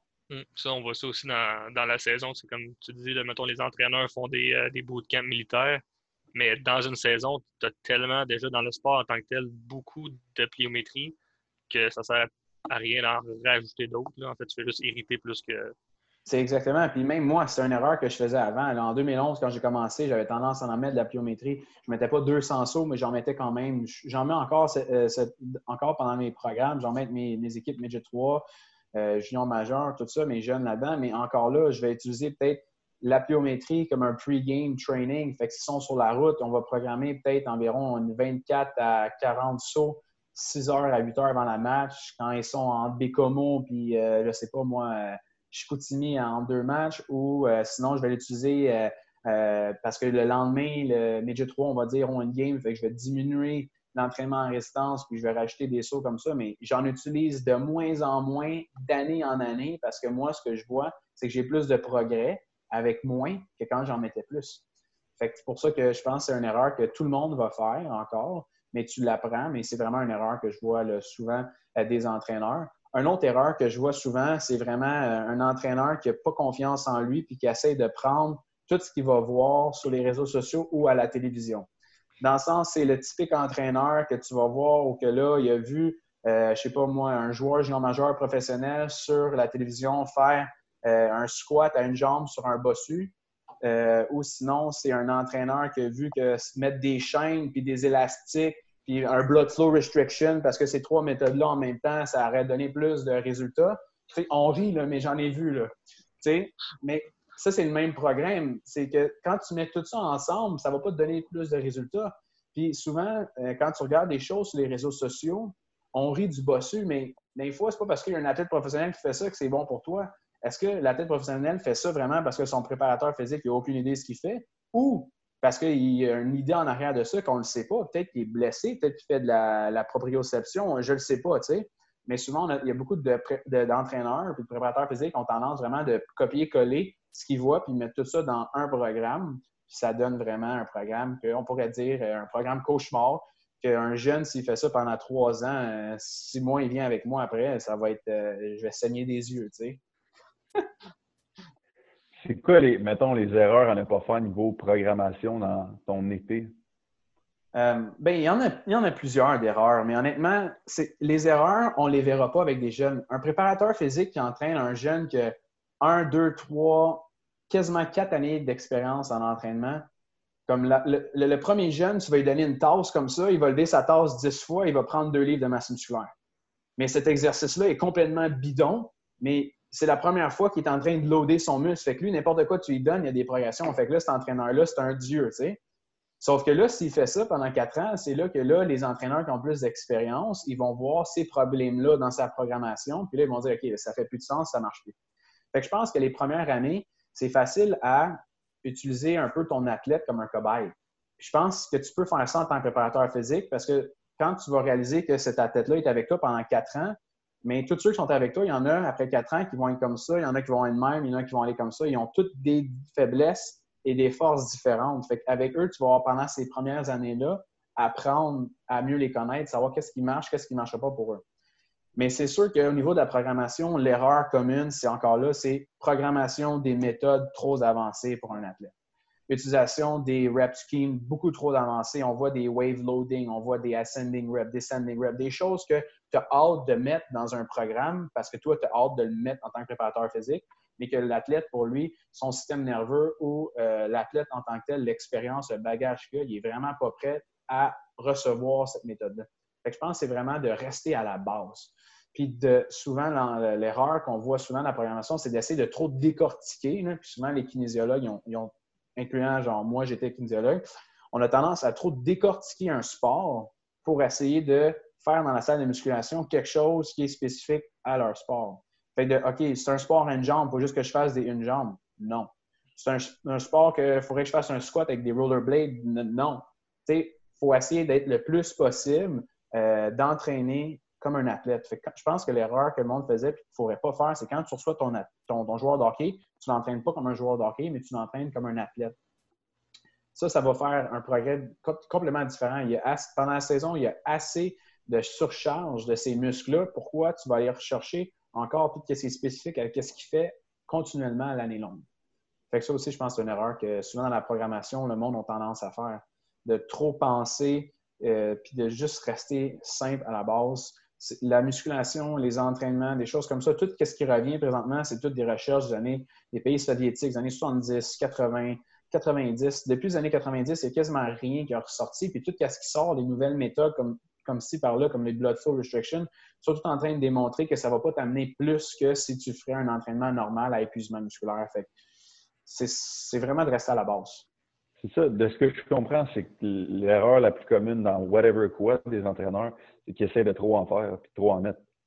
C'est ça, exactement. Parce que, mais c'est facile aussi. Je peux les comprendre. J'ai été là-dedans. Il y a plein de choses. On, on, apprend tout le temps. On lit des nouvelles, des revues de la littérature. On, reçoit une nouvelle formation. Donc, il y a plusieurs informations pour nous à assimiler. Puis là, plus que les réseaux sociaux, c'est quelque chose qui est maintenant rendu super accessible pour tout le monde. Mais là, c'est facile. Ah, ça, c'est une bonne idée, je vais mettre ça là-dedans, je vais mettre ça là-dedans. Puis là, ça donne que tu as seulement 12 semaines avec un joueur d'hockey. Souvent, les, méthodes qu'on voit, c'est des méthodes où que c'est des pour une périodisation à long terme sur un an, sur deux ans, sur trois ans. Fait que là, qu'on a juste 12 semaines, on essaie on a juste trois mois avec lui, on va tout y mettre ça dans le même, dans le même bucket, mais c'est là que ça vient que là, les... soit qu'il n'y a pas de risque de blessure, mais c'est juste que tu n'auras pas les résultats à la fin escomptés parce qu'ils vont passer de la force à la vitesse, à la vitesse, à la masse musculaire. Fait que ça fait que ton corps va se dire c'est un chaos. Qu'est-ce que tu veux de moi? Tu veux-tu que je sois vite? Tu veux-tu que je sois fort? Tu veux-tu que je prenne? c'est pour ça que la base, la progression de la base, c'est super important. Puis au hockey, c'est facile de programmer un 12 semaines. On va dire que tu prends un jeune, mais le jeune en premier, qu'est-ce qu'il va avoir besoin? Il va avoir besoin d'augmenter sa masse musculaire. Après ça, il va avoir besoin de quoi? Augmenter sa force. Après ça, il va avoir besoin de quoi? Il va augmenter sa vitesse. Fait que tu viens d'avoir trois qualités musculaires à travailler. Super facile. Tu passes quatre semaines dans une, quatre semaines dans l'autre et quatre semaines dans la dernière. Ou si tu penses que tu encore plus important de rester dans la force pendant huit semaines parce que tu connais ton athlète plus que moi, mais c'est de là après ça que tu vas programmer tes, entraînements. Ça peut, ça peut, être tough pour un entraîneur de y aller trop simple parce que souvent les jeunes sont surtout attirés par ce qui est flamboyant. Mettons, ton bossy, un John, ça a l'air pas mal plus cool que de faire un split squat. Mais je te dirais là-dessus, en plus, c'est pas juste les jeunes en tant que tels qui sont intéressés à avoir ça, c'est souvent les parents, les parents, les entraîneurs, comme que Seb ouais. dit tantôt, tu étais trop, mettons, soft sur ta pliométrie. Mais c'est souvent les, mettons, je trouve les parents ou les entraîneurs aussi qui, qui veulent avoir le l'exercice qui, tape à l'œil et que finalement il est complètement useless. Oui. Mais je pense que c'est notre responsabilité à nous en tant que professionnels de mettre nos pieds à terre et de dire Gars, tu veux t'entraîner avec moi, c'est ça. Je te ferai rien de fancy. Si tu veux aller ailleurs, mais tu iras ailleurs. C'est ton nom à un moment donné. Mm-hmm. Puis à un moment donné, ce qui va arriver, c'est que ces jeunes-là, il y en a qui vont arriver Midget 3. Fait que là, le Midget 3, il fait ça pendant l'été. Ah, ben, le jeune oui, il va le suivre. Là, à un moment donné, tu es rendu dans ton gym, tu as des joueurs professionnels qui font ça. Ah, mais un joueur professionnel fait des split squats il ne fait pas rien de fancy. Ah, OK, mais je vais faire comme lui. Fait que je pense que si on reste vraiment euh, grounded, puis je peux comprendre parce que moi, à chaque année, j'ai encore des, reproches. J'ai beau commencer à être plus connu ou comme quoi que je commence à être. Euh, mon expérience commence à se bâtir. J'ai toujours encore des parents ou des coachs. Puis je vous dirais que les piouis, c'est les jeunes les plus difficiles à entraîner parce que tu n'entraînes pas un jeune, tu entraînes les parents en même temps, comme vous avez dit. Fait que eux, c'est vraiment les plus difficiles. Je lève mon chapeau à chaque année. les entraîneurs, oui, je vais être, euh, bonjour, je me présente, je suis l'entraîneur PU3. Je fais, oh, tu vas du fun cette fait honnêtement, c'est tellement difficile parce qu'il faut que tu gères tout. Tu n'es même pas un entraîneur, tu es un gérant. Mm. Là, tu gères tout le monde. C'est la même chose pour nous, il faut gérer ça. Puis moi, c'est une règle stricte, c'est que les parents, tu peux me poser une question, tu peux me poser une question. À la fin de l'entraînement, tu ne rentres jamais dans le gym avant. C'est nous autres, les boss, c'est à nous de prendre, OK, je sais que c'est la base, je sais que c'est ça qui est important c'est important aussi de communiquer avec les parents, de leur expliquer. Les parents, ils aiment ça savoir. Les jeunes aiment ça comprendre aussi. Fait que si tu leur expliques, tu aux parents, le parent vient te voir, il te fait confiance déjà à toi, il devrait comprendre, OK, oui, ça fait, je comprends, OK, c'est bon, mais je, voulais savoir parce que là, je vois ci à gauche, je vois ça à droite. Pourquoi on ne le fait pas? Il faut juste que tu les expliques, comme la fameuse des échelles d'agilité. Puis le monde, il pense, c'est juste que c'est des mythes, puis des, ça fait longtemps que c'est là, puis les parents sont habitués avec ça. Puis c'est long à, enlever cette crainte-là aux parents que la musculation, c'est pas bon, c'est bon pour un enfant, ça nuira pas pour sa croissance. Ces mythes-là vont toujours revenir d'année après année. Je pense même dans 10 ans, ça va être là encore. Comment est-ce que tu, mettons, t'expliques ça, exemple, à un parent typique d'un jeune Pee-Wee ou Bam-Tam, que tu expliques qu'il faut faire de l'entraînement musculaire en force avec un squat, mettons. Comment tu leur expliques que c'est ça va être bon pour, euh, eux. Puis, euh. ben, je pense que ce qui peut être facile, moi, moi, dans les premières années, ce que je faisais, c'est que j'avais écrit un, document Word avec les risques de blessure, le pourcentage au hockey par rapport à l'entraînement. Moi, au début, c'était plus facile de donner ça aux parents que de l'expliquer. Mais là, maintenant, quand, quand ça fait une dizaine d'années qu'on fait ça, c'est plus facile. Mais on fait juste expliquer aux parents, écoutez, euh, on peut comprendre que ça peut être une crainte pour vous de, de mettre une charge sur le dos d'un jeune il y en a qui pensent que c'est dangereux pour tout ce qui est la, posture, comme la posture pourrait détériorer, les risques de blessure, les plaques de croissance, etc. Mais c'est vraiment de dire aux parents, écoutez, si vous avez vraiment peur que ça cause un problème à votre enfant, mais votre sport que vous êtes en train de pratiquer avec lui depuis qu'il a 5 ans, depuis qu'il est maigre, depuis qu'il est novice, mais ce sport-là, a 90% de chances de plus de se blesser. C'est un sport haute intensité. C'est un sport où il y a des contacts. Fait que ça, c'est beaucoup plus dangereux qu'en salle de musculation, quand c'est supervisé, ou que là, on va améliorer la posture du jeune, on va renforcer leur faiblesse, donc ils vont moins de risques de blessure sur la glace. Tout ce qui est, euh, quand on, est supervisé, il n'y a pas de risque du tout. C'est le gros bon sens. Mais je pense que là, on explique ça aux parents avec des références, puis on leur explique calmement, ils, comprennent après ça que finalement, le hockey, il y a plus de risques de blessure que dans la salle d'entraînement. Parce que c'est au bout de la ligne, c'est un sport où c'est comme plein d'imprévus. Comme exemple, un contact, tu t'attends pas à, de un, à le recevoir vraiment, puis tu sais jamais comment est-ce que tu vas l'encaisser. Tandis qu'un squat, ben, si tu maîtrises, tu te fais entraîner, le squat, tu le maîtrises, c'est un mouvement contrôlé. Fait. C'est ça. Puis je ne je, vais pas mentir aux parents. Oui, ça se peut que le jeune se blesse dans le gym, mais même moi, le dès dernièrement, j'ai fait un squat, je l'ai senti dans mon dos. Ça prend c'est 72 heures, 4-5 jours, euh, tu, dis l'autre, ton entraînement, tu retournes, c'est normal. Si on veut pousser un jeune, si on veut augmenter notre performance, des fois, il faut franchir quelques barrières, des fois, mais pas au point que le risk-reward, il n'est pas là non plus. Mais c'est sûr que ça va arriver parce qu'à un moment donné, le corps, le loading qu'on va mettre, à un moment donné, ça fait juste, ton corps va t'envoyer un signe, OK, c'était trop. On, recule, la tolérance des tissus n'était pas là, fait qu'on recule. Fait que c'est sûr que ça va arriver. Un jeune, honnêtement, c'est très rare, mais c'est plus quand des jeunes ils vont avoir en haut de 8 ans l'année d'expérience avec les, saisons qui n'ont pas vraiment un off-season, un repos après leur saison assez long, que là, les risques peuvent être là, mais sont tellement minimes par rapport à leur sport qu'ils pratiquent que j'ai rarement vu, je pourrais compter sur mes mains, les deux mains ici, le nombre de jeunes que j'ai vus de mes yeux se blesser dans la salle d'entraînement qu'on a en 10 ans. C'est extrêmement rare. Souvent, les jeunes, ils sortent de la pratique, c'est là qu'ils sont blessés, la game, contact, etc. That's it. Fais le tour. Pas mal, je te dirais. As-tu d'autres choses, euh, mon Seb, à nous raconter ou euh, des anecdotes euh, savoureuses? C'est quelle savoureuse? Dans quel, dans quel sens? Dans quoi? pour essayer d'en sortir? Ça peut être dans tes des bonnes années de, de hockeyeur. Hum, hum, hum, ou des choses que tu as entendues dans le gym ou les anecdotes. Mais donne-moi un sujet, ça va peut-être m'aider un petit peu. tu veux une anecdote par rapport à un entraînement ou une anecdote sur la glace? ou euh? Mettons, on va commencer avec une anecdote sur la glace. Une anecdote sur la glace. Ouais. ouais. Une anecdote sur la glace. Avec moi ou avec un joueur pro? Euh, ça peut être les deux, ça peut être un des deux. Je te laisse euh, libre de ton choix. Moi, j'avais entendu Pierre-Luc Dubois, quand, je sais pas sûrement que tu l'as compté, là, avec Artemi Panarin, quand il, pensait qu'il parlait russe. Panarin pensait que Dubois parlait russe, puis il comprenait absolument rien pendant genre, toute la semaine du camp. oui, je l'ai entendu, ouais. Mais honnêtement, c'est Doobie est quand même assez euh, il est versatile. Donc, euh, même dans ses choix musicaux, euh, qu'est-ce qui va arriver? C'est que ça va être le, DJ de la place, mais c'est le DJ de la place qui va mettre de la musique russe de la musique québécoise, du rap français, du hip-hop. C'est vraiment là, de, A à Z. Il aime ça rentrer dans la culture des, gens. Fait que si euh, il était à Columbus, puis il y a des Russes, mais il va vraiment tout faire pour s'investir, pour essayer d'écouter leur musique, de leur langage, tout ça. C'est un jeune qui est vraiment comme ça, il est vraiment drôle par rapport à ça. il disait aussi que Panarin, il s'entraînait à MMA l'été, puis que ça, ça m'avait surpris que mais tu vois, ça. C'est ce genre de gars-là. Mais ça, c'est un bon exemple, tu vois. En tant que de même anecdote, tu vois, même les, les joueurs de la nationale se font influencer par d'autres joueurs de la nationale. Moi, des fois, j'ai un joueur de la nationale qui va venir me voir, il va dire Ouais, mais là, tel, tel gars, lui, il est sur la glace 12 semaines pendant l'été, tandis que toi, tu me dis seulement d'être sur la glace 6 semaines avant mon camp. Fait que souvent, tu sais, puis là, celui qui est là 12 semaines, on va dire, c'est dans le top 10 des meilleurs de la nationale. C'est difficile à, après ça, de le convaincre, tu peux comprendre, mais encore là, c'est qu'il s'entraîne différemment.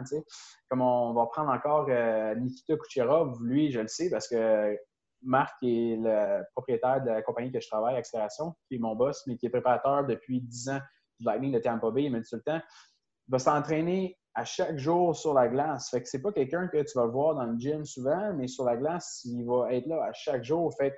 C'est ce qui fait que des fois, tu peux pas dire qu'il va être moins, euh, pas soft, mais comme, il n'est pas dans le gym, mais tu peux pas non plus lui enlever le fait que c'est le meilleur joueur quasiment dans la Ligue nationale présentement. Ses habilités sont incroyables. Fait je pense que quand des fois les joueurs nationaux vont se faire influencer par d'autres personnes, mais eux aussi, il faut qu'ils comprennent que euh, faut que tu restes toi-même aussi parce que tout le monde est différent l'un de l'autre.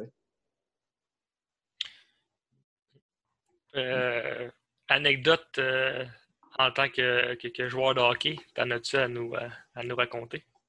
Ah, des anecdotes. Tu veux une anecdote? L'anecdote la plus drôle que moi j'ai vue, c'est quand j'ai commencé à m'entraîner euh, en musculation. Je m'entraînais avec Marc. je faisais des pre-game training. Puis là, présentement, ça va faire quasiment sept ans que je passe ma vie sur le pre-game training. Là, je finis mon doctorat. J'ai deux articles qui que je suis en train d'écrire là-dessus. Mais au début, c'est un peu essai-erreur. Donc, c'est comme un, un, un, un, rat de laboratoire, tu sais.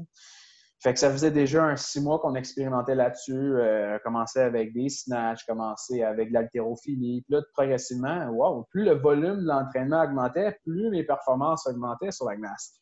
Fait que là, j'ai dit, why not? On s'entraîne plus longtemps. Fait que là, les séances de 30 minutes sont devenues des séances d'une heure. Fait que là, on finissait après de l'haltérophilie avec euh, des squats, et etc. Cette journée-là, il est arrivé deux choses très cocasses. Première des choses, première série de snatch, la barre en plein dans le front. Fait que, oui, c'est exactement. Donc, euh, Marc, à place de m'aider, riait de moi avec son cellulaire. Il prenait son cellulaire puis il me filmait comme ça. il me regardait. Puis il y avait des photos, puis moi, je saignais vraiment. J'étais ouvert, on voyait quasiment mon os dans le fond. Fait que là, moi, le premier réflexe que j'ai fait, c'est quoi? Ben, euh, on s'en va faire des points de suture. Hein? On a une game à soir. Deuxième des choses, à la game à soir, ça va vraiment pas. Je jouais pour euh, Collégial 3, Saint-Laurent, pas le plus haut niveau, mais bon. À la première période, j'ai eu les plus grosses crampes musculaires dans mes deux quadriceps en même temps que mes deux jambes ont barré. Je ne pouvais même pas sortir de la glace. Il a fallu que la physio me sorte. C'était une journée qui va rester marquée dans ma vie. Point de suture sur un snatch, entraînement pre-game trop long, fatigue musculaire, les deux quads sont barrés, les genoux, puis la, ma crampe musculaire, vous savez, quand vous en prenez une, ça fait mal, là, quand ont duré plus de 30 minutes. Ah, ah, ah, J'ai manqué une semaine de pratique, d'entraînement et deux games, euh, tellement que j'étais raqué. Il avait rien à faire. On essayait d'étirer le muscle, mettait de la glace, n'importe quoi, rien à faire. Les deux, c'était barré, barré, barré. fait que là, tu sais à ce temps ne, pas quoi faire avec tes athlètes. Ou presque. premièrement, l'haltérophilie, le snatch faisant pas, tu vas l'avoir dans le front. C'est ça, ça sert à rien. Deuxièmement, quand tu fais l'haltérophilie, plus tu fais cinq séries de squats, plus tu fais d'autres affaires, le volume est trop haut, problème grand musculaire. Hein? Tu vois? Pas besoin d'écrire un article scientifique puis d'être publié sur PubMed pour savoir ça. Non, je pense que je ne pourrais pas battre cette anecdote-là. C'est vraiment la meilleure que je peux vous donner. c'est la première fois, que je la, première fois que je la rencontre aussi. Puis, euh, euh, en 2010, c'est arrivé, ça. Puis le problème, c'est que Marc m'a filmé en train de saigner, puis tout ça. Puis en 2011, j'ai commencé à travailler pour lui. Puis la photo qu'il montrait à tous les jeunes, les premiers jeunes que j'avais entraînés, donc Nicolas Baudin, qui était un de mes premiers jeunes, j'avais Max Day, qui est un, de nos employés maintenant, qui était un de mes premiers jeunes, Tyler Island, qui joue à Concordia maintenant. Parce que j'avais cinq jeunes, j'ai commencé avec, mais la photo qu'il montrait, c'était voici votre, ton entraîneur pour euh, l'été. je saignais, puis là, je n'étais pas bien, puis là, j'étais quand même. Belle introduction, merci. Il faut que je voie cette photo-là ou cette vidéo-là, c'est sûr. Moi, je ne l'ai plus, mais je peux te le demander, c'est sûr qu'il l'a encore, lui. C'est cette photo-là qu'on va mettre en cover de podcast. ça serait bon. Ah. Ah, that's it. bonne fin d'anecdote. Euh, moi, je pense qu'on pourrait finir là-dessus. Ce serait excellent. Mm-hmm. Oui, c'était très bon. Merci beaucoup d'avoir pris de ton temps dans cette situation euh, de crise. Bon, il n'y a pas de problème.